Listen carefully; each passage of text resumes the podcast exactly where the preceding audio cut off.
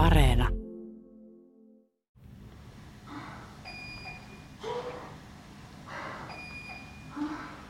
Olen pohtinut viime aikoina, että synnytys on monella tavalla ainutkertainen hetki.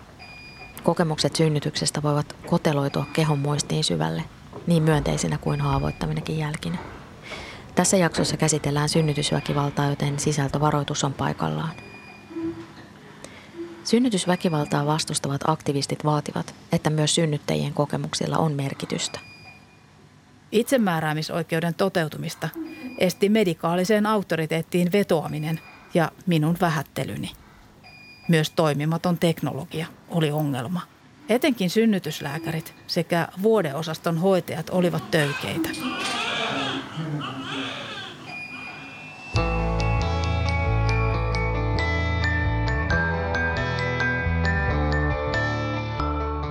Mä olen Satu Kivelä. Kuuntelet havaintoja ihmisestä ohjelmaa, jossa selvitän ihmisyyden mysteerejä. Unohtamatta normeja ja rakenteita, jotka meidän ihmisten käytökseen vaikuttavat. Kiva, että oot mukana. Käsittelen synnytysväkivaltaa kahdessa havaintoja ihmisestä sarjan jaksossa. Tässä ensimmäisessä jaksossa synnytysväkivaltaa tarkastellaan äitimyytin, naisen kehon hallinnan historian ja synnyttäjien kokemusten kautta. Hiljaisuudet ovat yleensä merkkejä ääneen lausumattomista normeista ja tabuista – Äitimyytti on tutkijoiden mukaan osa kulttuurista kuvastoa, johon kuuluvat äitiys, naiseus, uhrautuminen, kuuliaisuus, naisen kohtalo ja rakkaus lasta kohtaan. Niin sanottu kunnon äiti unohtaa itsensä, tarpeensa ja keholliset kärsimyksensä myös synnytyksessä. Kaikki muu olisi äitimyytin hyveiden mukaan itsekästä, eikä kuulu äitiyteen. Tämä vaikuttaa olennaisesti myös siihen, miten synnyttäjät ja henkilökunta tulkitsevat tilanteita synnytyssalissa. Ei ole siis mikään ihme, että synnyttäjien kokemukset ovat pysyneet hiljaisuudessa pitkään. Synnytysväkivallan kokemuksien ytimessä on itsemääräämisoikeuden murentuminen. Kimppu, toimintatapoja ja vuorovaikutuksellisia tapoja, joiden seurauksena se kokonaiskokemus siitä synnytyksestä on, että mä en ollut kukaan. Mä olin näkymätön, mä olin häiriöksi mun omassa synnytyksessä. Mulla ei ollut mitään sanavaltaa, mä olin vaan lihanpala, paisti. Kokemuksista kertominen on voinut itsessään altistaa nöyryyttämiselle, mitätöinnille ja sitä kautta häpeälle. Minä myös synnyttäjänä kampanja keväällä 2019 nosti esiin synnytysväkivaltakokemuksia suomalaisessa hoitojärjestelmässä – aktivistit keräsivät yhteensä yli 150 synnytysväkivaltatarinaa, joista liikkeen sivuilla julkaistiin 30. Synnyttäjät kertoivat kokemuksistaan synnytyssaleissa, raskausajan äitiyshuollosta ja synnytyksen jälkeisestä ajasta. Synnytysaktivistit liittivät itse aktivismin osaksi Me liikehdintää kertoo tutkija Keiju Vihreäsalo. Oli synnyttäjien vuoro sanoa Me Too.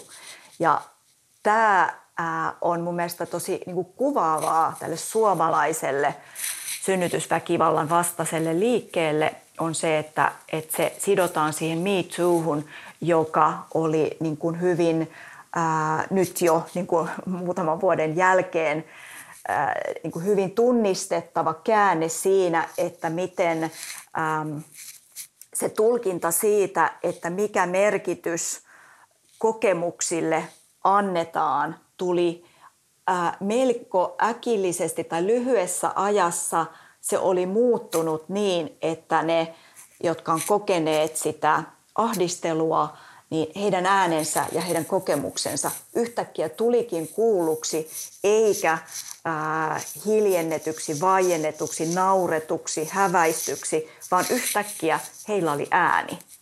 Potilaslakiin on kirjattu itsemääräämisoikeus. Sen pitäisi toteutua myös synnytyksissä. Itsemääräämisoikeuden toteutuminen tai toteutumattomuus ovat aina riippuvaisia instituutiosta, vallasta ja vuorovaikutustilanteesta.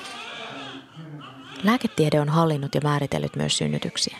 Medikaalinen katse ohjaa kuitenkin tarkastelemaan ehkä enemmänkin synnytyksen lopputulosta, eikä itsessään niinkään sitä prosessia ja siihen liittyviä tapoja toimia. Ne voivat itsessään altistaa synnytysväkivaltakokemuksille. Synnytys itsessään on hyvin sensitiivinen aihe – puhumattakaan synnytysväkivallasta. Mietin pitkään, että pyydänkö kokemuksia tähän jaksoon vai viittaisinko minä myös synnyttäjänä sivujen tarinoihin. Toisaalta Vaikeneminen harvoin edistää muutosta, pikemminkin päinvastoin. Joskus myös kun kirjoittaa itselleen herkästä aiheesta, voi samalla myös käsitellä sitä. Kiitos jokaiselle, jotka jaoitte kokemuksianne tätä jaksoa varten. Kokemuksia tuli 50 ja luin jokaisen tarinan. Liki kaikkia tarinoita yhdistää se, että ei ole tullut kohdatuksi tai kuulluksi omassa synnytyksessään tai synnytysvuoden osastolla. Liian moni on saanut osakseen myötätunnon huutoa, ilkeilyä tai mitätöintiä. Pyysin ihmisiä kertomaan kokemuksiaan synnytyksestä tätä jaksoa varten. Kysyin, millainen kokemus synnytyksesi oli, miten sinut kohdattiin, millaista hoitoa sait, mikä edisti tai esti itsemääräämisoikeutesi toteutumista. Helsinkiläinen nimimerkki Never Again naisten klinikalle kertoo näin. Koin esikoiseni synnytyksen keväällä 2020 ahdistavana. En saanut syödä, juoda, käydä suihkussa tai lopuksi edes liikkua – koska sydänääni anturia ei saatu toimimaan langattomana. Sitä yritettiin myös tunkea kivuliaasti kohdunkaulan kautta lapsen päähän, mutta tämäkään ei toiminut. Synnytyslääkärit puhuivat minulle kesken supistuksien ja tuntuivat lähinnä antavan käskyjä ja toruvan. Loppujen lopuksi olen yllättynyt, että sain synnyttää alateitse. Samaan aikaan, kun me kun turvataan elämää, niin äh, siellä ne synnyttäjät itse kokee, että se elämän turvaamisen niin kun, hinta on heille hyvin kova ja on kyseenalaistaneet sen, että voisiko sen tehdä itse asiassa vielä paremmin ja huomioimalla itsemääräämisoikeuden ja synnyttäjien itsensä kokemukset. Synnytysväkivallan vastustamisessa ei ole tutkija Keijo Vihreäsalon mukaan kyse jonkun tietyn synnytystavan, kuten luonnonmukaisen tai aktiivisen synnytyksen edistämisestä. Synnytysväkivalta voi saada erilaisia muotoja, mutta kaikkia niitä yhdistää itsemääräämisoikeuden murentuminen synnytyksen hoidossa. Synnytysväkivallan käsite on syntynyt 2000-luvun alkupuolella Väli-Amerikassa. Sen piirissä on ikään kuin, niin kuin globaalisti koko maapallon naiset hyvin erilaisista olosuhteista. Eli, eli äh, joissakin kulttuureissa puhutaan ähm, etniseen tai, tai rotuun perustuvasta syrjinnästä, äh, tuloluokkaan pohjautuvasta syrjinnästä ja, ja jossain toisaalla taas huomio on kiinnittynyt vaikkapa niin kuin juridisen järjestelmän kautta toteutettuun äh, oikeuksien oikeuksia ajavaan taisteluun ja, ja sitten jossain toisa, toisaalla taas ää, niin kuin medikaalisaatiokriittiseen keskusteluun, mutta näitä kaikkia yhdistää ää, itsemääräämisoikeuden kyseenalaistuminen synnytyshoidossa maailmanlaajuisesti. Ja se on ää, kun luokkarajat, toimeentulorajat, rodut, etnisiteetit ylittävä ilmiö, eli sitä tavataan niin kuin kaikkialla ja, ja kaiken tyyppisten synnyttäjien kohdalla, eli ei ole, mikään kulttuuri ei ole ikään kuin sen ulkopuolella. WHO ja YK ovat tunnistaneet synnytysväkivallan globaaliksi ongelmaksi. Synnytysväkivalta on huomioitu WHO ja YK toimenpideohjelmissa ja siihen pyritään saamaan muutos. Se tarkoittaa tavoitteita, joiden avulla pyritään turvaamaan naisten itsemääräämisoikeudet raskauden, synnytyksen ja synnytyksen jälkeisenä aikana. Nimimerkki 30 kertoo näin. Ensimmäinen synnytykseni oli traumaattinen. Anestesialääkäri teki hoitovirheen, jota yritti jälkikäteen peitellä muun muassa kertomalla kätilölle, että toimenpide onnistui eikä lisätoimenpiteitä tarvita – Omat kipuni yltyivät niin koviksi, etten enää tiennyt, missä olin, enkä pystynyt edes puhumaan. Kukaan ei huomannut hätääni. Synnytykseni oli pitkä ja ehdin kohdata monta kätilöä ja lääkäriä. Osa heistä käyttäytyy jopa töykeästi. Suoraan he eivät sanoneet mitään ilkeää, mutta äänensävy ja ilme olivat osalla heistä inhottavat. Itkin supistuskipuani ja koko kehoni tärisi. En voinut sille mitään. Anestesialääkäri tiuskaisi tylysti pysynyt paikallasi. Ensisynnytys on pelottava tilanne ja kivun voimakkuus yllättää. Synnyttäjä pitäisi mielestäni kohdata lempeydellä. Lääketieteen ja sairauksien historia ei ole pelkästään tieteellistä, vaan se on yhtä lailla myös sosiaalisen ja kulttuurisen maailman historiaa.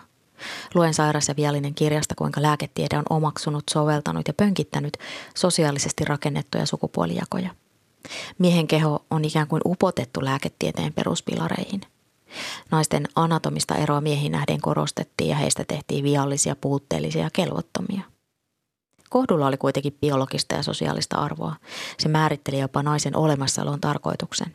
Synnyttää ja kasvattaa lapsia. Jokaisella naisella ei ole kohtua, eikä kaikki ihmiset, joilla on kohtuja kuukautiset, ole naisia, muistuttaa tohtori Elinor Gleckhorn kirjassaan Sairas ja viallinen. Naiset lääketieteen historiassa. Kuinka vahva on se ää, naisen itsemääräämisoikeus omaan kehoon nähden? Ja nyt mä puhun, puhun koska puhutaan niin kuin historiallisista niin kuin pitkästä jatkumosta, niin, niin mun mielestä tässä yhteydessä on tosi tärkeä puhua naisista siitäkin huolimatta, että kaikki synnyttäjät ei koe itseään naisiksi, vaan, vaan voidaan puhua niin kuin kohdullisista.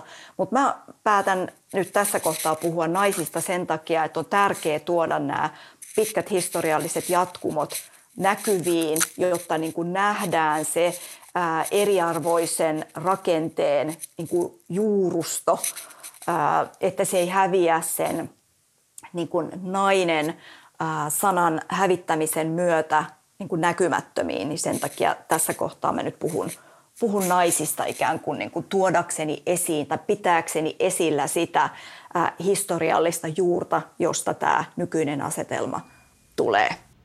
Nimimerkki 30 kertoo, että hänen itsemääräämisoikeuttaan synnytyksissä on edistänyt se, että on kysytty, millaisessa asennossa haluat ponnistaa tai on autettu mukavan asennon löytämisessä. Nimimerkki 30 on kokenut synnytyksissään myös sen, ettei itsemääräämisoikeutta ole kunnioitettu. Synnytyksissäni itsemääräämisoikeuteni toteutumista esti se, ettei minulta kysytty lupaa tai edes kerrottu, kun sisätutkimuksia tehtiin. Välillä yllätyin tuntiessani jonkun kädet emättimessäni. Se ei ole mukava tunne, vaikka onkin ymmärrettävää, että synnytyksessä alapäähän kosketaan – Muissa toimenpiteissä lääkärillä ollessani lääkäri aina kertoo, mitä tekee ja kertoo, kun aikoo koskea tai pistää vaikkapa puudutteen. Myös synnytyksen jälkeen minulle tuikattiin piikki käsivarteen varoittamatta. Vasta piikin jälkeen kätilö kertoi, miksi oli sen laittanut.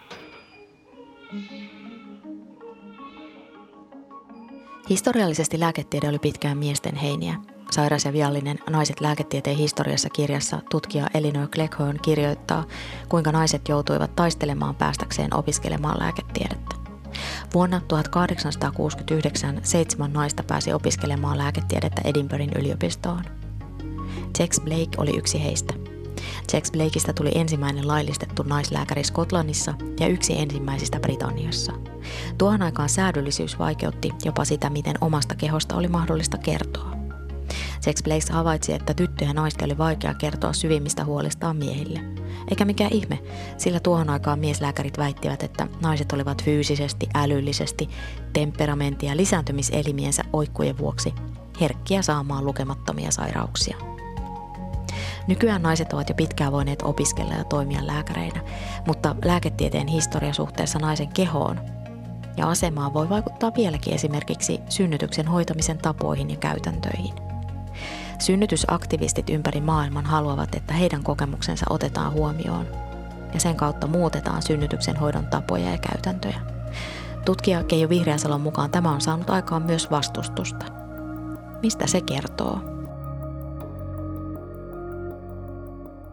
Mikä kertoo siitä, että, että, että tietynlaiset niin kuin kulttuuriset tavat ajatella ä, synnytystä, äitiyttä, ja, ja niin kuin reproduktiokehollisuutta, eli sitä, että kuka ikään kuin, niin kuin, ää, niin kuin määrittää, ohjaa, normittaa, päättää, antaa merkityksiä sille, että mikä sija lisääntymisellä yhteiskunnassa on ja, ja minkälaiset niin kuin arvot ja prioriteetit ää, sen ympärillä ikään kuin jännittyy.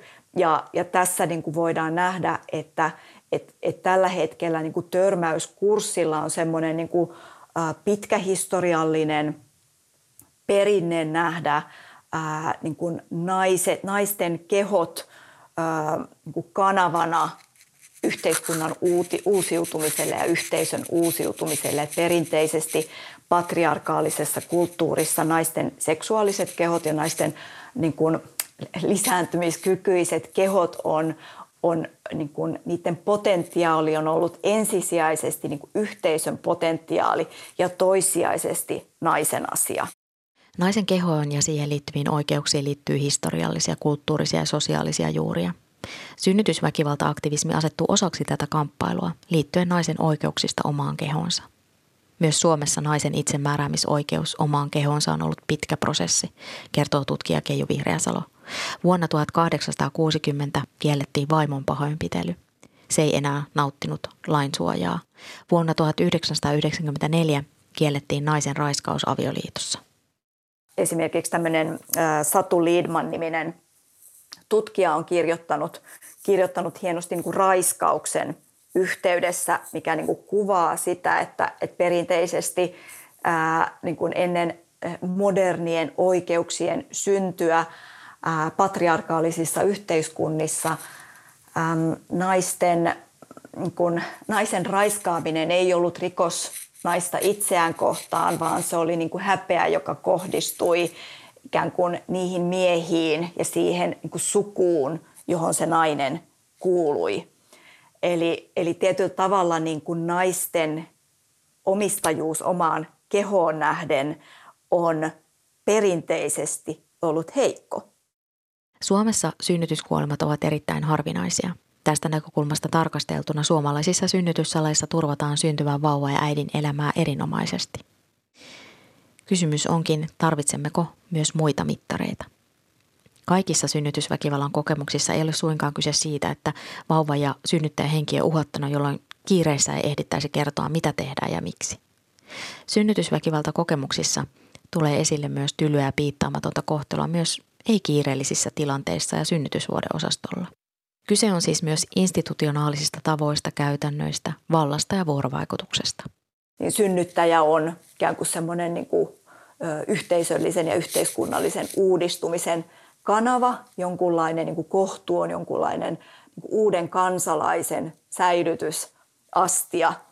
Eli, eli tota sen niin kuin hoitohenkilökunnan näkökulmasta voikin olla niin, että siinä on taipumus ajatella, että se niin kuin päähenkilö siinä synnytyksessä on, on vauva ja, ja synnyttäjän näkemys siitä tilanteesta voi olla se, että, että myös hänen kokemuksellaan on merkitystä. Eli, eli tietyllä tavalla siinä, siinä kohtaa tulee esiin myös se niin ristiriitainen käsitys siitä, että, että, että kuka siinä on ikään kuin se kansalainen, että onko se se sikiö, jolla ei siis juridisesti vielä ole siinä vaiheessa niin kuin ihmisoikeuksia.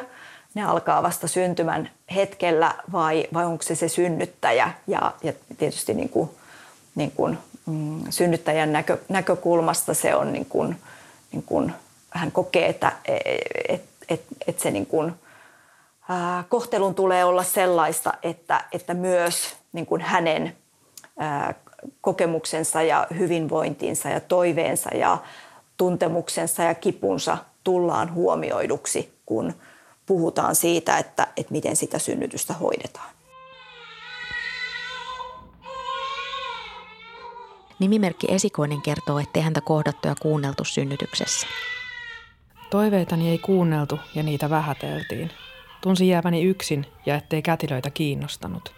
Jouduttuani kiireelliseen sektioon, kätilö ei vaivautunut kuin vilauttamaan vauvaa kauempaa ja toteamaan, tässä on sun vauva.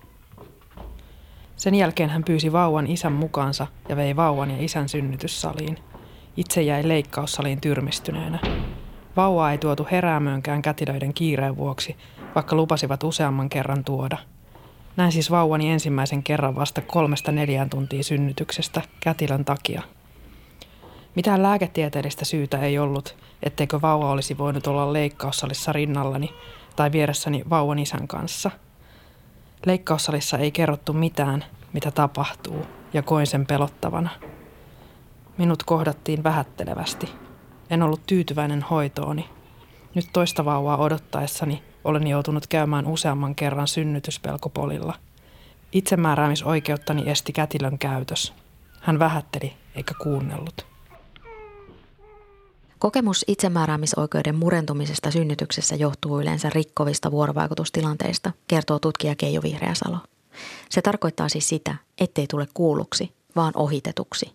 Yhtäkkiä niin kuin tilanteessa, johon sä olet tullut olettaen, että sulla on siinä itsemääräämisoikeus ja että sä olet subjekti, en tiedä onko se liian akateeminen sana, mutta että sä oot ikään kuin toimija, ihminen, jolla on kansalaisoikeuksia ja puhevaltaa ja joka on näkyvä vuorovaikutuksessa, joka on osallinen tilanteissa, jossa hän itse on paikalla, niin yhtäkkiä sä et olekaan enää sitä. Yhtäkkiä sä ootkin läpinäkyvä, sä oot joku, niin kuin ne, ää, niissä kertomuksissa saattaa tulla tämmöinen lihanpala, joka makaa, makaa pöydällä ja jonka yli ikään kuin, niin kuin käydään ää, keskusteluja, joka voi olla hoitoon liittyvää, joka voi olla epäasiallista, joka voi olla ää, loukkaavaa ja karskia, joka voi olla ää, sen niin kuin synnyttäjän tunnetiloja tai kipua huomioimatonta, välinpitämätöntä. Eli se niin kuin, niin kuin ydin siinä, että mitä siinä tapahtuu, minkälaiset niin kuin asiat ja ilmiöt saa synnyttäjät kokemaan itsensä näkymättömiksi, merkityksettömiksi ja mitkä on ne niin kuin konkreettiset pienen pienet vuorovaikutukselliset tilanteet, jossa se itsemääräämisoikeus käytännössä murenee, niin ne on noin niin kuin, ikään kuin, niin kuin pienistä osasista ja pienistä langoista syntyviä. Tutkija Keijo Vihreäsalon mukaan suomalaisessa hoitokontekstissa ei ole kyse siitä, että hoitohenkilökunta haluaisi tietoisesti aiheuttaa kärsimystä. Se intentio ei ole kärsimyksen aiheuttaminen. Meillä, ää, mä olen semmoisessa koneensäätiön rahoittamassa hankkeessa suomalaisen synnytyskulttuurin murros, jossa Johanna Sarlio-nieminen niminen väitöskirja tutkija tekee hienoa tutkimusta, jossa hän haastattelee kätilöitä. Ja, ja ne on todella niin kuin hienoja, inhimillisiä tarinoita ää, niin kuin ammatilleen omistautuneista ihmisistä, jotka on hyvin sitoutuneita siihen, että he, he ovat tekemässä hyvää. He ovat, monet heistä ovat kutsumus ammatissa ja heidän niin kuin, niin kuin toiveensa on toteuttaa hyvää. Vastaava intentio on tällä hetkellä, on, on, me ollaan haastateltu myös, myös HUSin lääkäreitä ja, ja tehty heidän kanssaan yhteistyötä ja, ja tota, vastaavalla tavalla ei sielläkään ajatella, että meitä ei kiinnosta ja me ei niin kuin, piitata ja me ollaan niin kuin, välinpitämättömiä näille, niin kuin, näiden tarinoiden suhteen. Päinvastoin. Juttelin tämän jakson teemasta kätilöksi opiskelevan ystäväni kanssa. Hän sanoi, että pandemian vuoksi rajoitettiin synnyttäjän kumppanin, tukihenkilön tai läheisen mukanaoloa niin neuvolassa, synnytyksissä ja synnytysvuodeosastolla. Ja osa ihmisistä oli tehnyt asiasta kantelun, josta oli uutisissa juttua. Löysin Yle Uutisten artikkeli, jossa kerrottiin, että oikeusasiamies on saanut asiasta 33 kantelua. Kanteluiden mukaan rajoitukset synnytyksissä aiheuttivat synnyttäjille turhaa kärsimystä – loukkasivat lasten oikeuksia ja estivät toiselta vanhemmalta unohtumattoman kokemuksen. Helsingin ja Uudenmaan sairaanhoitopiiri HUS perusteli rajoituksia synnyttäjien, vastasyntyneiden ja henkilökunnan suojelulla. Mitään yksilökohtaista harkintaa ei tehty. Oikeusasiamiehen mukaan rajoituksille ei ollut lainsäädännöllistä perustetta. Oikeusasiamiehen lausuntoasiasta ei johda jatkotoimenpiteisiin miettii tilannetta, että ei saa olla läsnä yhdessä elämän ainutkertaisessa hetkessä kokonaisvaltaisesti, niin ei ole mikään ihme, jos rajoitukset ovat tuntuneet rakenteelliselta väkivallalta. Vaikka rajoitusten tarkoitus olisi ollut suojata koronalta. Helsinkiläinen nimimerkki Never Again naisten klinikalle kertoo näin. Kolme tuntia lapseni syntymän jälkeen puoliso potkittiin ulos koronarajoituksien takia ja koko synnytyksen kauhein osio alkoikin vuodeosastolla. Koin, että minua pidettiin siellä vastoin tahtoani ja ne olivat elämäni pisimmät päivät. Olin yksin vastasyntyneen kanssa ja kun puolisoni yritti soittaa ja saada vastauksia meidän hoidostamme, hänelle oltiin tylyjä. Olin ahdistunut koko ajan. Etenkin synnytyslääkärit sekä vuodeosaston hoitajat olivat töykeitä. Yksi hoitaja jopa näytti nauttivan siitä, että sai minulle huonon olon. Ja vaikka itkin hänen edessään monta kertaa, hän oli vain tyly. Synnytysväkivalta-aktivistit ympäri maailmaa haluavat kokemusten jakamisen kautta tuoda esille, että synnytyksen hoidossa on parantamisen varaa. Synnytyksen onnistumisen mittariksi ei riitä se, että synnyttäjä ja vauva ovat hengissä. Myös sillä on merkitystä, millaista synnytyshoito on ja millaiset arvot sitä ohjaavat. Se käänne, joka tapahtui tässä niin kuin 2020-luvun taitteessa, on ollut se, että naisten kokemus ja tässä tapauksessa synnyttäjien kokemuksella yhtäkkiä oli merkitys. Eli niitä ei voitukaan enää ää, nauraa hiljaiseksi tai häpäistä hiljaiseksi tai pitää niin outoina ja typerinä, että niillä ei voisi olla joku merkitys. Eli yhtäkkiä ollaankin tilanteessa, jossa ne kokemuksen, ne ihmiset, jotka ovat kokeneet niin kuin tulleensa häirityksi, alistetuksi, ylijyrätyksi, ää, itsemääräämisoikeus ää, kyseenalaistettu, niin yhtäkkiä he onkin tai voisivat olla ainakin teoriassa niin neuvottelun osapuolia sen suhteen, että mikä on oikein ja mikä on väärin.